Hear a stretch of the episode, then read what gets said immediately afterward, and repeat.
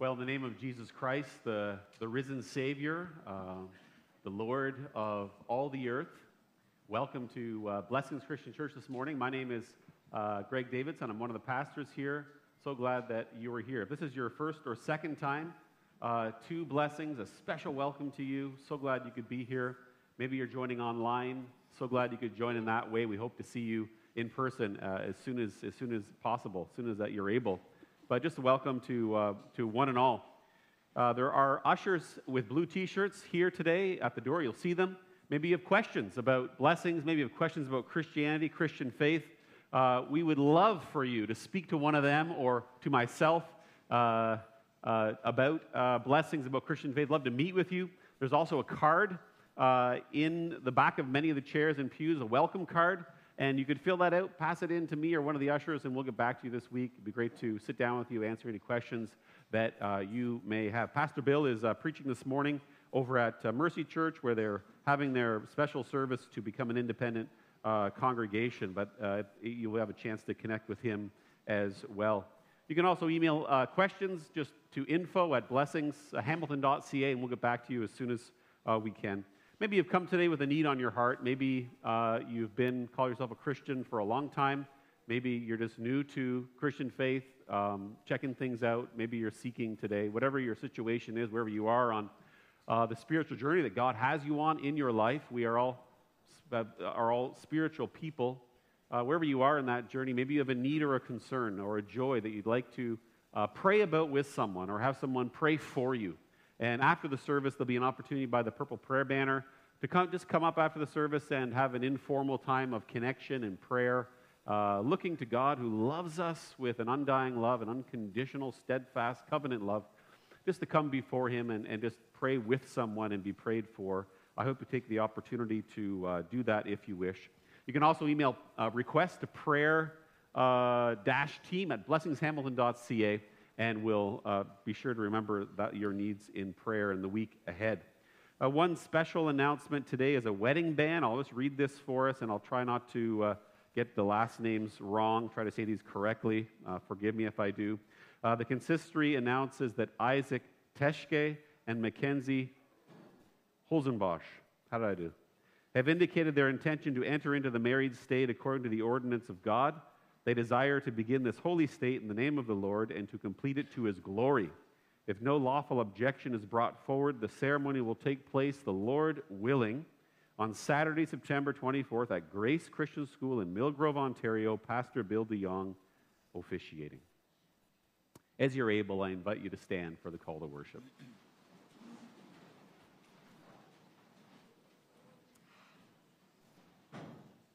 We read from the Psalms Lift up your heads, O gates, that the King of glory may come in. Who is this King of glory? The Lord, strong and mighty. Lift up your heads, O gates, that the King of glory may come in. The Lord of hosts, he is the King of glory. What a gift and joy it is now to uh, lift up to God praises in song.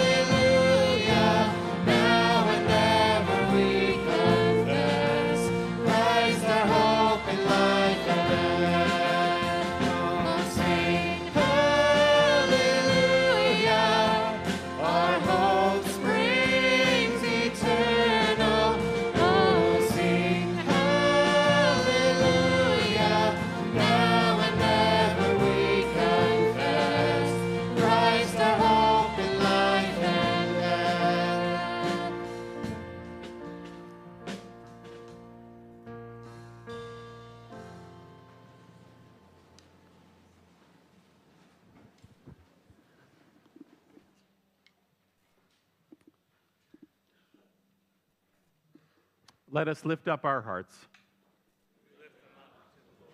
One of the things that's part of every uh, service at Blessings in the morning is a prayer of confession, uh, a prayer of asking, confessing our sins before God and asking for His forgiveness. Why do we do that?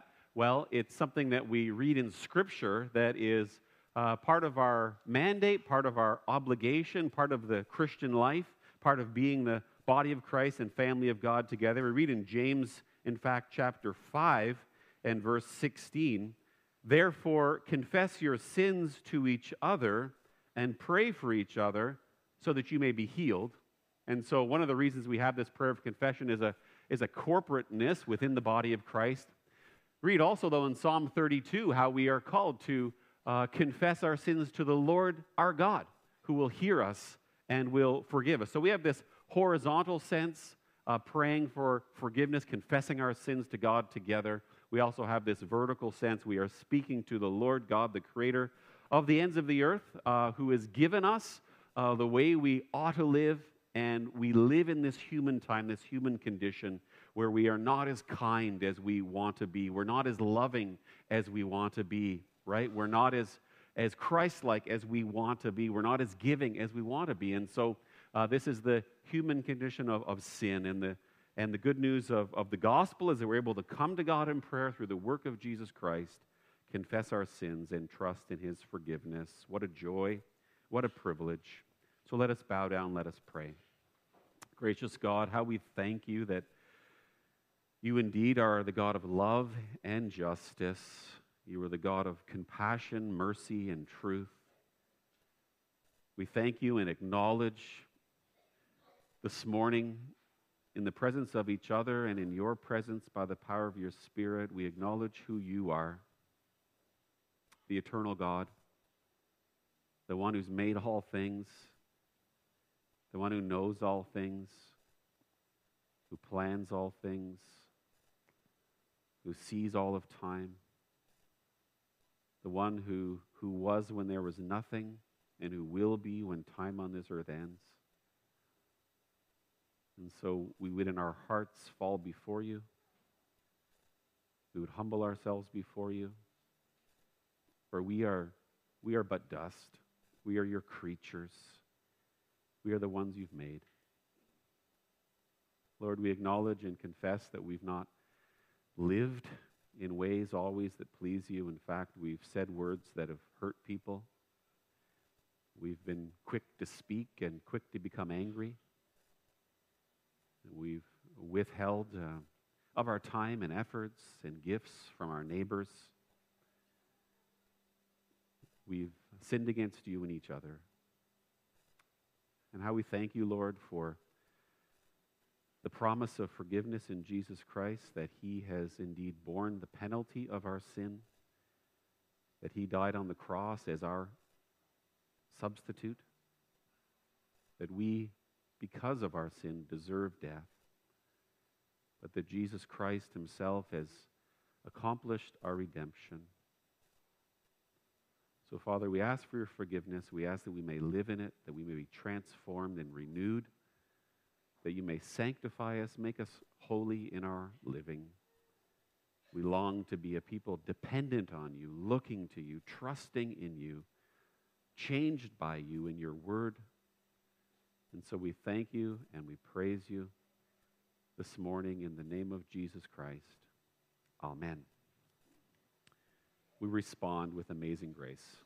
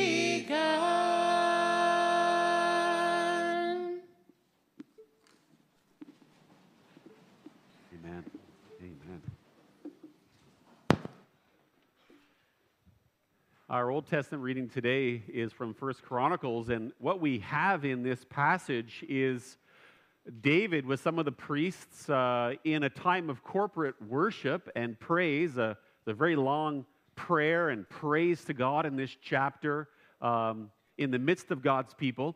And today's reading is at the end of that prayer where God's sovereignty, uh, God's power uh, is, is really emphasized, God's eternity is emphasized. And so, First Chronicles chapter 16, 31 to 36, I'll invite forward Alyssa.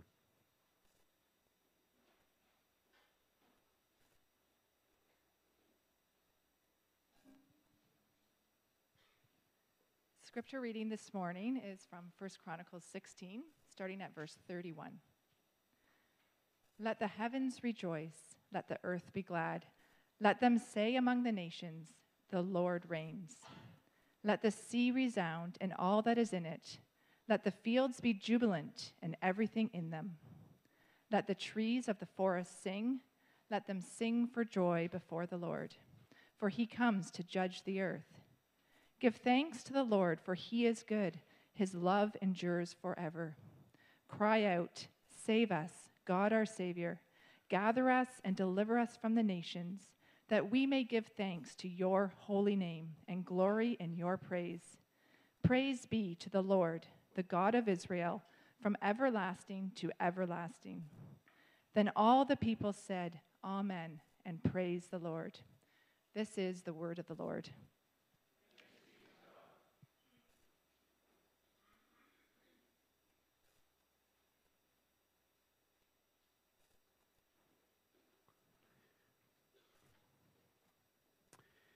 Our uh, New Testament reading this morning is uh, from Ephesians chapter 1, verses 7 to 10. I invite you, if you have a Bible, to open it, to uh, turn to that. It's near the, if you're new to uh, Christian faith, uh, that's near the back of the Bible, to the, to the right hand side. One of the letters that we've been looking at now for a few weeks. In fact, we're t- spending six uh, Sunday mornings looking at just verses from Ephesians chapter 1. And I'll read these verses for us now Ephesians 1 7 to uh, 10.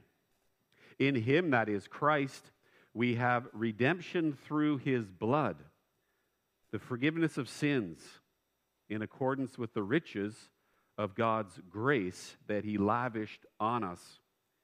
With all wisdom and understanding, he made known to us the mystery of his will, according to his good pleasure, which he purposed in Christ to be put into effect when the times reach their fulfillment, to bring unity to all things in heaven and on earth under Christ. Let us pray. Gracious God, how we thank you for your word. The grass withers and the flowers fade, but your word endures forever. Wise is the person who builds their life upon the rock, who hears my words, says Jesus, and follows them. And Lord, we wish to be a people who are founded upon your word, immersed in your word. And so, will you send your Holy Spirit to apply your word to our hearts and our lives in this time to guide the words that I speak, that we may be comforted, challenged, changed, that we may hear what you, eternal God, wish to say to us uh, this morning. We pray this in Jesus' name. Amen. There's an old uh, paradox called the ship of Theseus. And the way that story goes is about a young man called, are you with me? A young man called Theseus. Is that how you say it? And he's sailing across the Mediterranean. He's got a ship. And uh, interestingly enough, as they're going on this trip, uh, one, they find out one of the boards on the ship is rotten, and so they pull out that board, throw it overboard, and put a new plank down the middle of the ship. They go a little bit further. Another board on the ship is got worms in it, for example. They pull up that board, replace it with a new one, and they continue on on their trip sailing until they find this plank, that plank, the next plank, until the end of the trip every single plank on the ship has been replaced and it's built now out of entirely new wood. And the paradox question that has been asked uh, since that old Greek paradox was introduced is uh, how do we understand ourselves? And is that ship fundamentally the same object that it uh, now uh, as it was when it first left the port? How do we understand the fundamental essence of something, a ship like that? There's other similar paradoxes uh, along this line. One's called the grandfather's axe, and uh, someone's, you know, hammering, splitting wood all the time. Some people may enjoy that. If you're splitting wood, by the way, make sure your feet are in the right place, not right down the middle. My father taught me that. But the paradox is what if you replace the top of that axe head and put a new top on? Is it still the same axe? What if you replace the handle and have a new? Is it still the same axe that you bought down at the store? This uh, set of paradoxes have been important for people who are over time now who have been thinking about what it means to be a person, uh, what it means to understand our identity.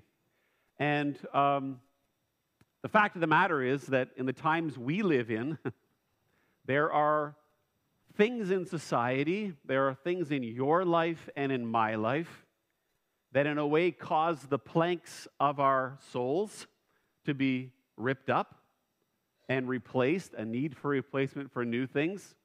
Forces in life cause changes in us. External forces cause changes in us. Loss and grief and difficulty and trials can cause changes in us. The social imaginary of our time, as thoughts change in society, widely can cause changes in us. And so, the sermon series that we're looking at uh, through Ephesians chapter 1 in these six weeks is really around our identity and seeking and understanding our identity, not first in ourselves or in the things around us, but seeking our identity in God's eternity. And so, as we look at these verses, uh, verses 7 to 10, I'll invite us to consider uh, three parts of this. Number one, redemption accomplished. Number two, grace lavished. And number three, plan made known. So let's just consider these and we'll, we'll look at some aspects of how we understand ourselves and who God calls us to be as we walk through these verses. So the first verse, uh, I'll just read it for us. In Him, chapter verse seven, we have redemption through His blood, the forgiveness of sins. So let's just look at that verse a little bit. Uh, look at that word redemption.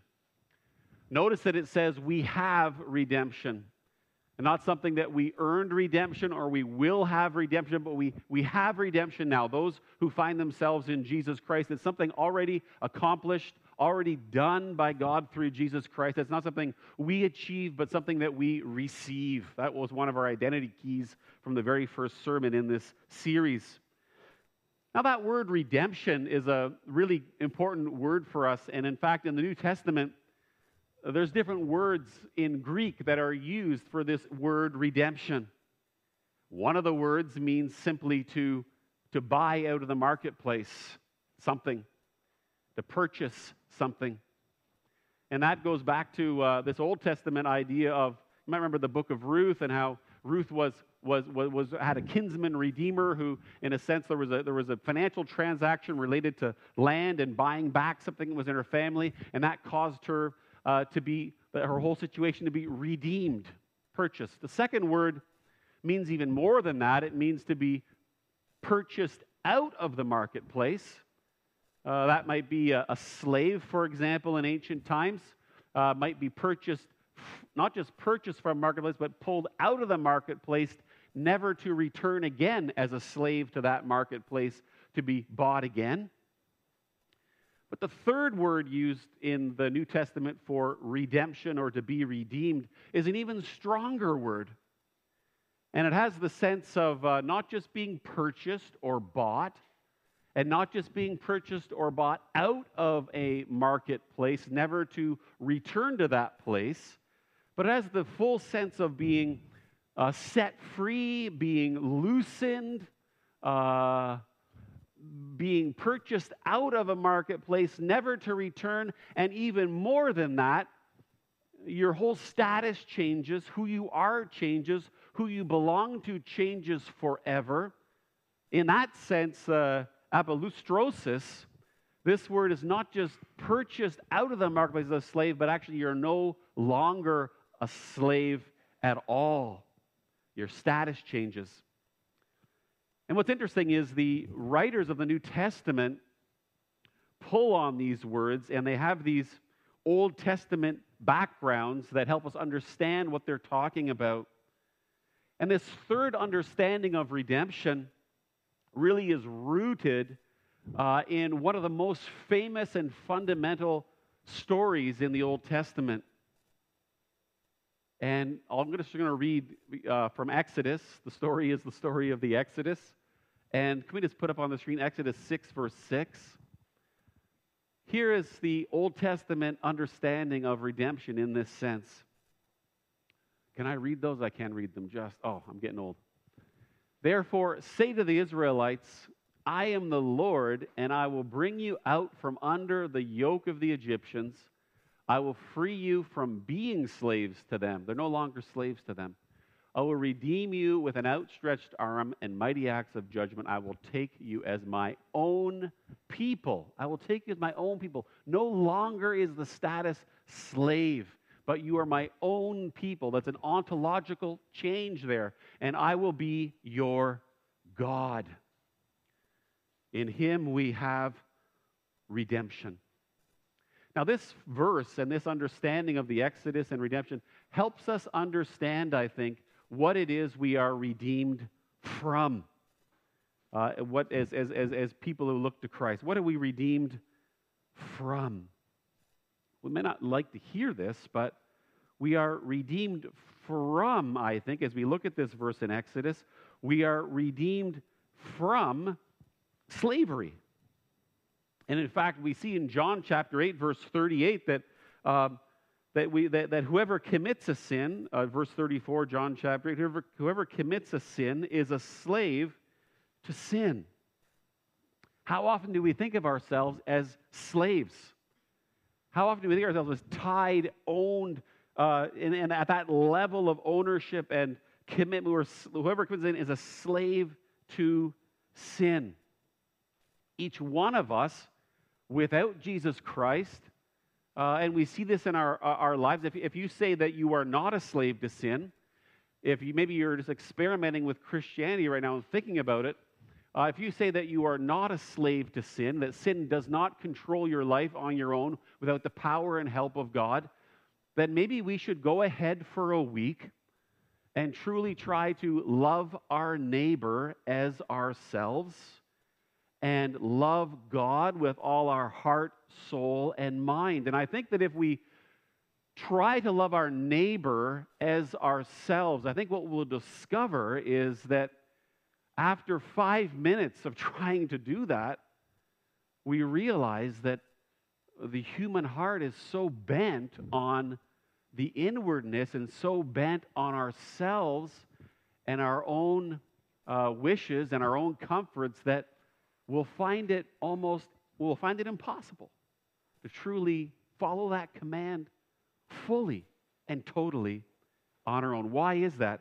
The Bible says because our hearts, we are slaves to sin. And the good news of redemption, the incredible news of Christ's work is that his work on the cross, his giving of his life, changes that relationship between us and sin, between us and God. We are no longer slaves to sin, but we find ourselves instead crucified with Christ. Colossians 1, we've been transferred from the kingdom of darkness to the kingdom of his Son, whom he loves. There's a change that happens in us because of the redemption accomplished by Jesus Christ. Sin is still at work, but we're no longer bound to its power have to follow it. The outcome of redemption in this verse, uh, back to Ephesians chapter uh, 1, verse 7, is the forgiveness of sins, is the forgiveness of sins. One of the things that can steal our identities, one of the things, one of the ways of thinking about our identity is when we find ourselves up against guilt and shame because of sin. And that's one of the things about the human condition, and one of the things that Satan wants us to believe. When we sin, there is no hope. We hear those voices you're not worth it. You know, you're nothing. You deserve to be treated badly for what you've done. There's no hope for you. You should be ashamed of yourself because of what you've done. And, and the devil wants us to repeat that over and over in our minds until how we see ourselves and how we see God is all warped uh, against God's truth and God's way. The forgiveness of sins is the gift that we have because of what Christ has done for us on the cross. As far as the east is from the west, so far as God removed his, our transgressions from us. Have you heard in your life the pardoning voice of God the Father? Have you experienced in your life the sweetness of forgiveness, of having that burden lifted from your heart and from your mind? And we say on the Sunday night service here at Blessings, we say over and over again, I believe in the forgiveness of sins. One of the most amazing lines that the human heart can absorb and can take. You know, I remember many years ago counseling a family, and they were going through some things in their in their lives, some pain and some trials, and uh, there was a situation in that family where one of the members was hiding something from other people in the family, and they had kind of this other part of their life that they knew was contrary to God's way, and uh, they were they were hiding that from one from the other. And you could see kind of the, the effects of, of, of that on this person's heart and that family, heavier and heavier, uh, kind of more and more ashamed and ashamed. And what a privilege it was for me to be in that setting when it all came out in the open in that family. And the one family member who had been hiding this part of their life asked for forgiveness from the others. And you know, there were tears of joy, and there was a weight lifted. There was a grace there that was palpable. And the outcome of redemption here by the grace of God is that each of us, in our relationship with God, with the Almighty God, with God the Father through Jesus Christ, each one of us is invited through the redemption of Christ to taste the sweetness of that sin, to let His grace mercy and truth be truer to us than all of our shortcomings. With God, nothing is impossible. Redemption accomplished. Number two, we see grace lavished. Grace lavished. What do we see here? I'll read this for us. We have redemption. It says, in accordance with the riches of God's grace that He lavished on us. How often do we think of God being short on grace? How often do we think of God being a God who's stingy, kind of upset at us, kind of mad all the time, a little bit angry? How often do we see God as the God who is reluctant to provide mercy or help or truth? Paul wants us to understand something here that God is the God who has lavished grace on us, all the blessings in chapter 1 of Ephesians. And if you see this verse, uh, verses 3 to 14, I just want to quickly take a minute and put my finger on, on these. Just think of all these major blessings and goodnesses that God has given. Praise be to the God and Father who's blessed us in verse 3 and verse 4, who chose us in him before the creation of the world. Verse 5, who predestined us for adoption to his praise of his glorious grace. In 7, we have redemption uh, for those sins. Verse 8, he lavished on us. There it is in verse 9. He made known the mystery of his will Verse 11, it goes on, we're chosen and predestined again. In verse 12, we have the, live for the praise of his glory. In verse 13, we hear about being marked by the power and promise of the Holy Spirit. All of these blessings, all of these unbelievable blessings that, that God has, has lavished upon the Ephesians, Paul is able to describe in this incredible, soul thrilling kind of kaleidoscope of the gospel. And how often do we just kind of make God small in the situations in which we live? He's lavished on us His grace. That is the Greek word for over and above, to abound, to be in surplus. It's the same word. If you remember the story of the bread, Jesus feeding the crowds, and uh, the disciples going around and picking up all the leftover bread that was there. There was there was too much bread for the people, and they were put back in the basket. There was a superabundance of bread, the same word in that story, if you remember that story. This is the, the richness that God lavishes upon us, one thing after the other. And we got to ask how is it that Paul had this insight? Remember, Paul, we explained him in the first part of the sermon series, who he was, his background. But how is it that Paul, as a person, had this insight? God has lavished super abundantly his grace and love upon humanity through Jesus Christ. Well, remember Paul. He was uh, dead set against the way. He was dead set that he was right and that those who followed Christ were wrong, that it was an untrue way to live. What happened to him? On the road to Damascus, remember that story? Uh, the Lord Jesus Christ himself appeared to him and said, Saul, Saul, why are you persecuting me? And Paul, Paul went, Saul went blind, and the Lord told him to go to the house and stay and stay there on that road. And in that moment, in that brightness, in that encounter with the risen Jesus Christ, something happened to Paul where he saw that all this was true. One of the most educated, accomplished, best family pedigree of anybody in the ancient Near East at the time who thought he was so right realized that he was wrong. And that all of this that we read in Ephesians about being chosen and predestined and redeemed and loved and blessed and filled with the Spirit and given the Spirit, he realized all that was true. All the stuff he thought that he knew so well wasn't true. And all this truth of the gospel, this soul thrilling kaleidoscope of the gospel, was true. It changed his life forever. You know, when it comes to our identities, do you have a sense of the superabundant love of God? What's your thinking like? Is your thinking kind of over here somewhere, or is there a sense that we know a God we can trust, that His goodness is not something we need to doubt, that His grace is sweetness right to my soul?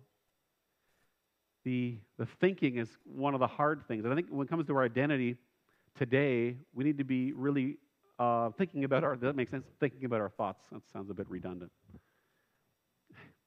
Joseph Kepler in the 16th century put it this way. He said, you know, part of the Christian life, part of being immersed in Christ and growing in who God wants us to be. He puts it this way he says, we have to think after God's thoughts.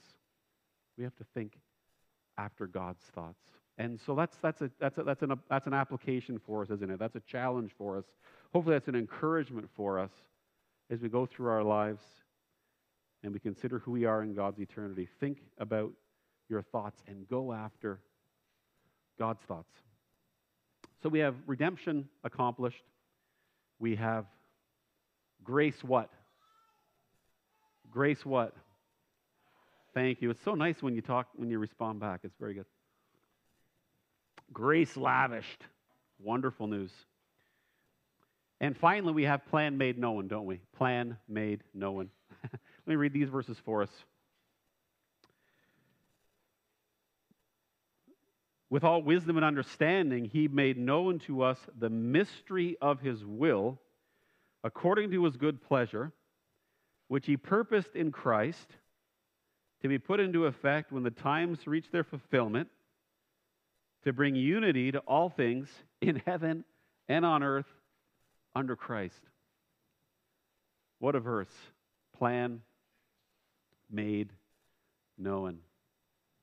Well, the first thing we understand about this verse is the idea and truth of revelation, isn't it? It says, He made known to us the mystery of His will. It's God who initiates, it's God who makes known, isn't it? We ourselves in our own kind of situation and state as human beings ephesians later in chapter 4 says our minds are darkened. We ourselves in our own state are unable to make known the eternal things of god. It's god who makes these things known. He's the one who initiates. He's the one who reveals it says the mystery of his will. That is something that needs re- the mystery the idea something needs to be told, something we cannot discover for ourselves. And the Ephesians and us, remember the Ephesians from the second part of the sermon series, live in a city in the ancient Near East, which is an incredibly pluralistic city, right? Remember Ephesians? They had this unbelievable, uh, huge temple, four times the size of the Parthenon. That was their, their, their, their, their main center, but also in the Greek and Roman world, there was a pantheon of gods that one might uh, live for, honor, give money to, look to for how they must shape their lives. And today we also live in this incredibly pluralistic society. Uh, and as we're thinking about our identities and who we are as people, it's a, it, it's a bit of a thing that we have to understand before we can make meaningful steps forward in terms of who we are. And one of the keys, one of the sort of lines, one of the understandings of living in a pluralistic society world is that um, all truths, you know, are, are true. Right? That every axiom, that every thought, that every worldview that we see is equally true among others.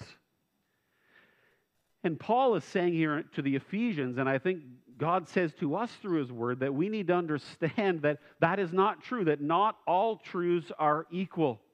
And especially in the sense of identity today, the truth that I find or seek inside myself, while much of it can be good and life giving and important to understand, is, is not the final truth. right? You and I are not fountains of pure knowledge.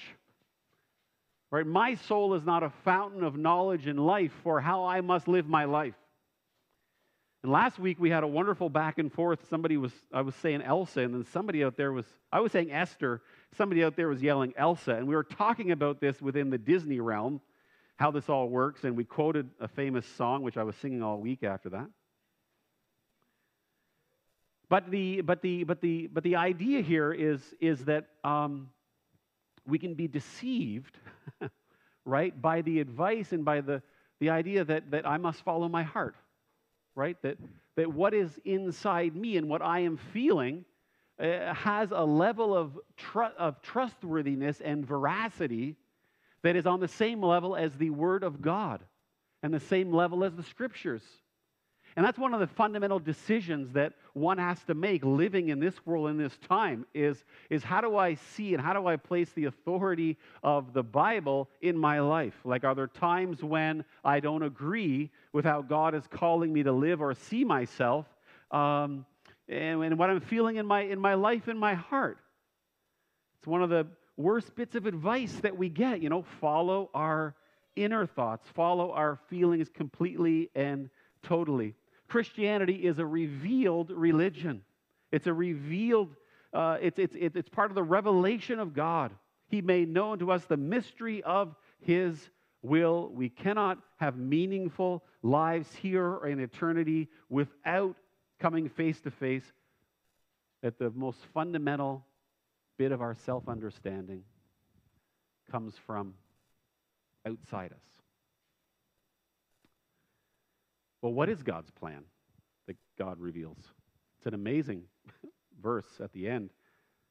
Uh, all things reach their fulfillment. The plan is to be put into effect when all times reach their fulfillment, verse 10, and to bring to unity all things in heaven and on earth under Christ.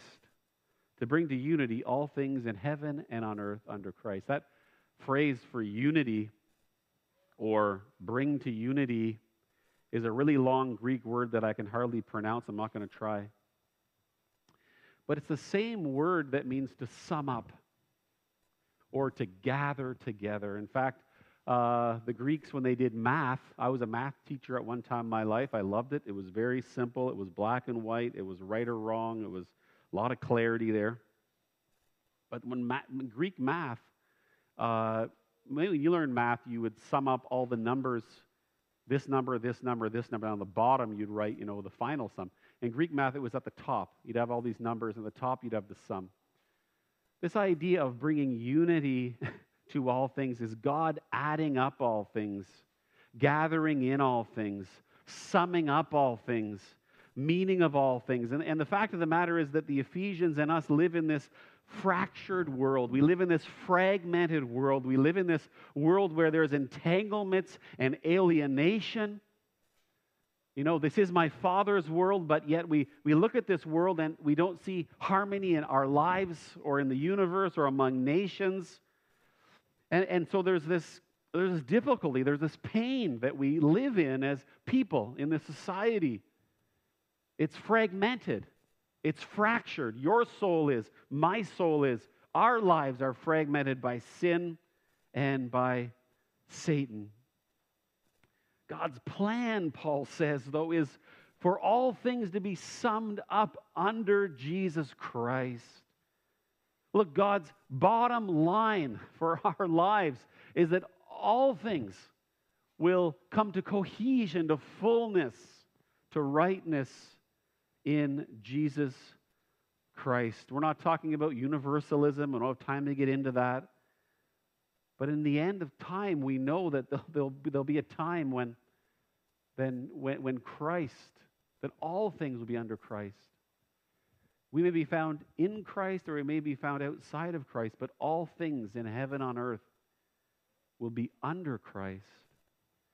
So it's an encouragement for us, I think, to ask where we find our lives first, right? Where we find meaning for our lives first. Outside of Christ is, is a wilderness. Outside of Christ, it's cold, it's, it's winter. But God's plan is that for us to know that in Jesus Christ, the one before him, every knee will bow one day when time is fulfilled. It is it's summer, it's warmth, it's joy. You know, the world around us is fickle and changing. But in Jesus Christ is eternal joy, forgiveness, resurrection, hope of eternal life. Okay, so real quick, can we go to the end? Can I just sum up some of this stuff very briefly?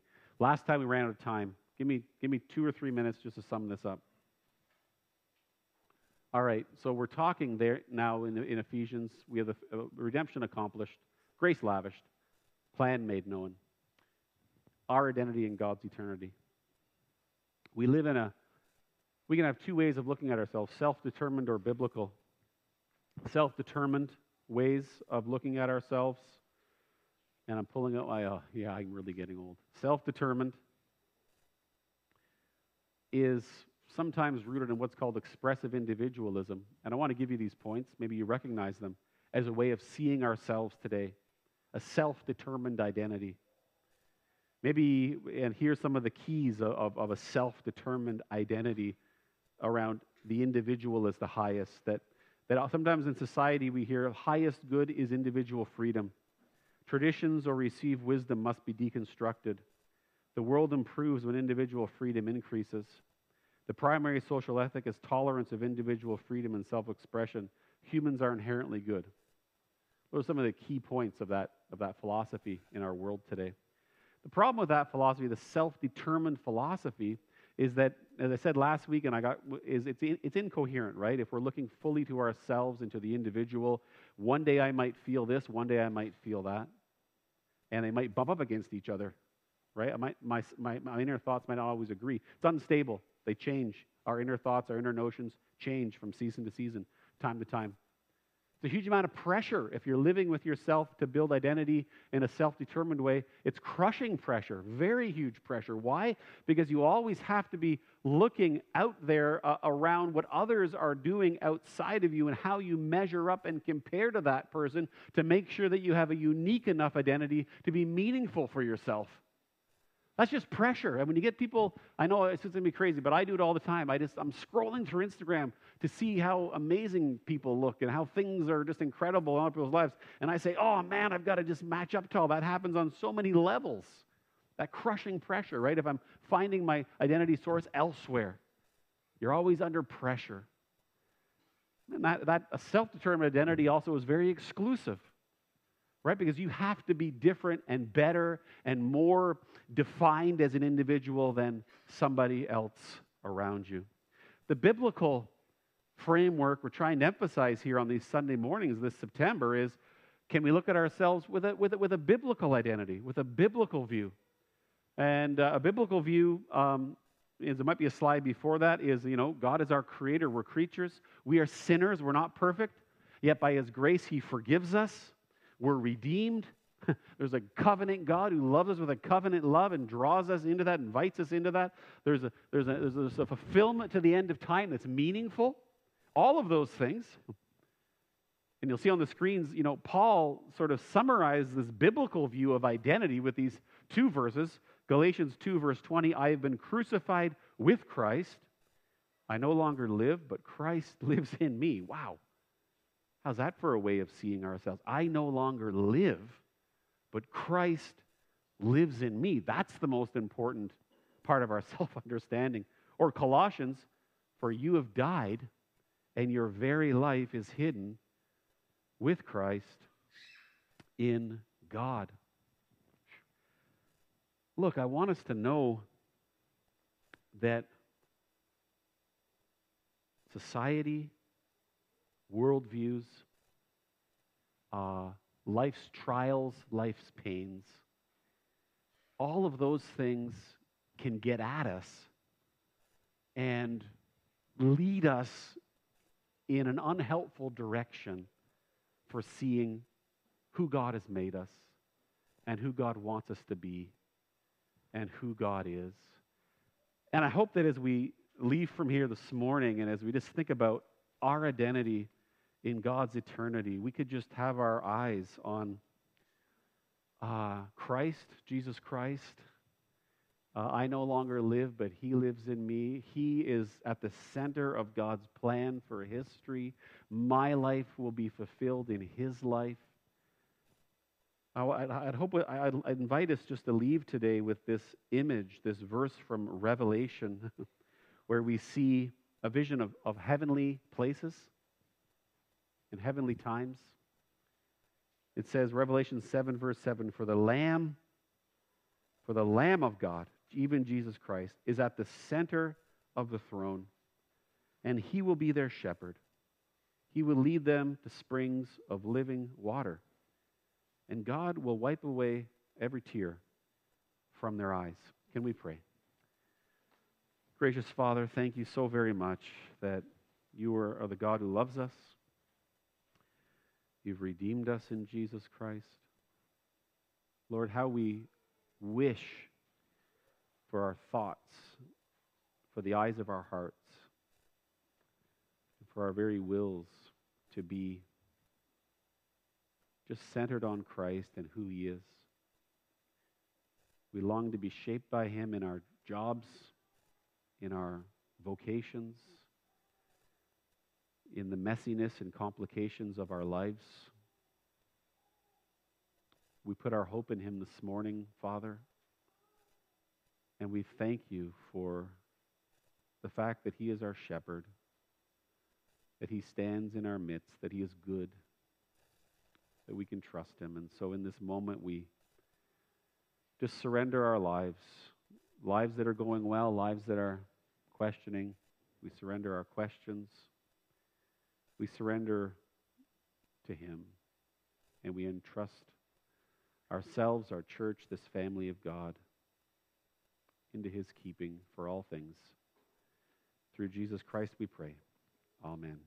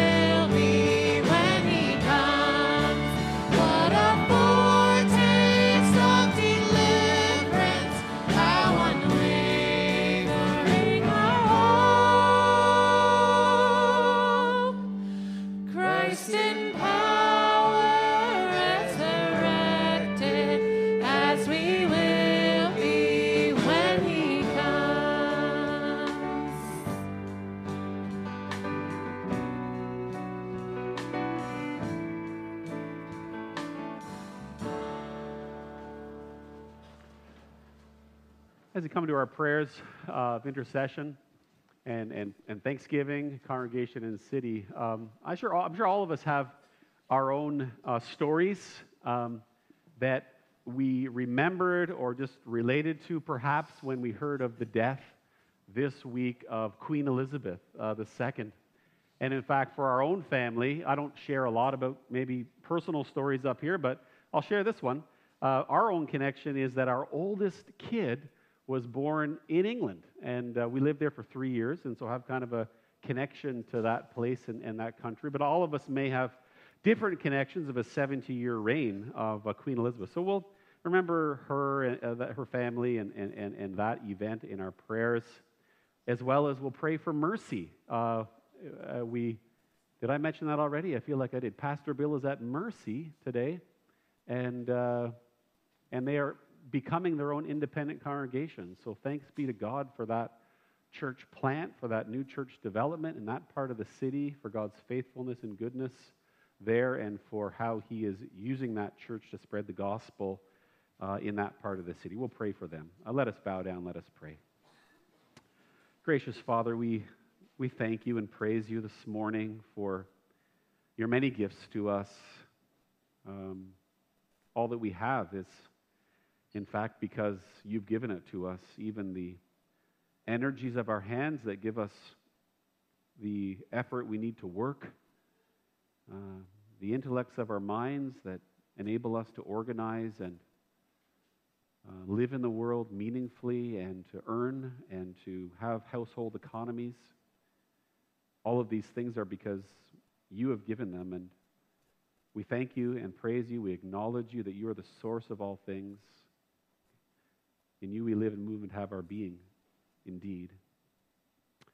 And we come thanking you and praising you, Father. We also come remembering the needs and events of the world and just laying them before you in our own city as well. And we remember, just with thanksgiving, um, Queen Elizabeth today, um, the many years that she experienced on this earth. We thank you, Lord, for her reign, so long and steadfast. We thank you for the affection that she had for people. We thank you for her lifelong desire to serve other people. We thank you for her humility. Lord, we thank you for the resilience that she showed as a person and um, exemplified to others in times when she had extremely difficult years that were tumultuous. We thank you that each year at Christmas she would speak of her faith speak of Jesus Christ, the desire to follow his way and his teachings. And uh, we look at her long reign in our lives, Lord, seems so fickle a little bit and back and forth. And we thank you, Lord, for the hope of those who die in Jesus Christ, who is the resurrection and the life. And we, we thank you that those who die in Christ may rest from their labors and rejoice and be with the one that they worship, the King of kings and Lord of lords. Father, we, we thank you for Jesus Christ, who is our King, our eternal King. We thank you for Jesus Christ, who was crowned not with gold and diamonds, but crowned with thorns. The one whose blood was shed that we might that he might give life to the world. Father, will you crown us with your love? May you find us as people that serve one another with humility and with joy, with steadiness.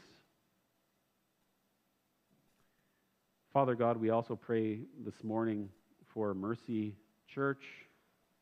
Thank you for putting them where they are in the city. Thank you for Pastor Ian, for all of the leaders and elders and deacons and ministry people there doing different things, including outreach in the summertime to so many kids. And Lord, we ask your special blessing upon mercy. We thank you that how we read in Ephesians chapter 2, verse 4 and 5, that you are the God who is rich in mercy. And so we pray that indeed, as mercy goes and grows, that your mercy, Lord God, might be manifest through that community of Christians in that part of the city. May many be drawn in and be transformed by the mercy of God in Jesus Christ through the preaching of the gospel and programming, reaching out um, through every ministry there. May the mercy of God be tasted and experienced in this city. Father, go with us into this week. In the places in which you call us and have called us to serve, may you find us faithful. May we look to you for everything first. Set us on your way in all things. For this we ask through Jesus Christ our Savior. Amen. Uh, the offering today um, is this month is through fam is for Family Outreach Ontario, and you may see on the screens behind me some information about that uh, program. And I hope you'll, if you aren't familiar with it, um, Christian uh, addiction support uh, services. I hope you'll read more about it, find out more about it, recommend it to other people, and I hope you'll consider as well uh, this month, if you're able, if you wish to give and to support that ministry, Family Outreach Ontario. Uh, and if you wish to give in that way, you can give to deacons at blessingshamilton.ca. Please remember, you're not, if it's your first or second time, you're a guest, you're not expected to uh, participate in that. We're just glad that you are here. And a little bit of a new thing uh, uh this week is that we're going to have just a few moments now of, uh, of meditation, some music, and uh, you can consider in which ways God is calling you to worship Him with your life, with your resources, with your time. Uh, you can even get out your phone if you want and, and uh, make use of that opportunity. But we'll just have a few moments of silent, kind of some prayer, some considering um, how it is that God is calling us to offer our lives as a living sacrifice to Him, as we read in Romans chapter 12.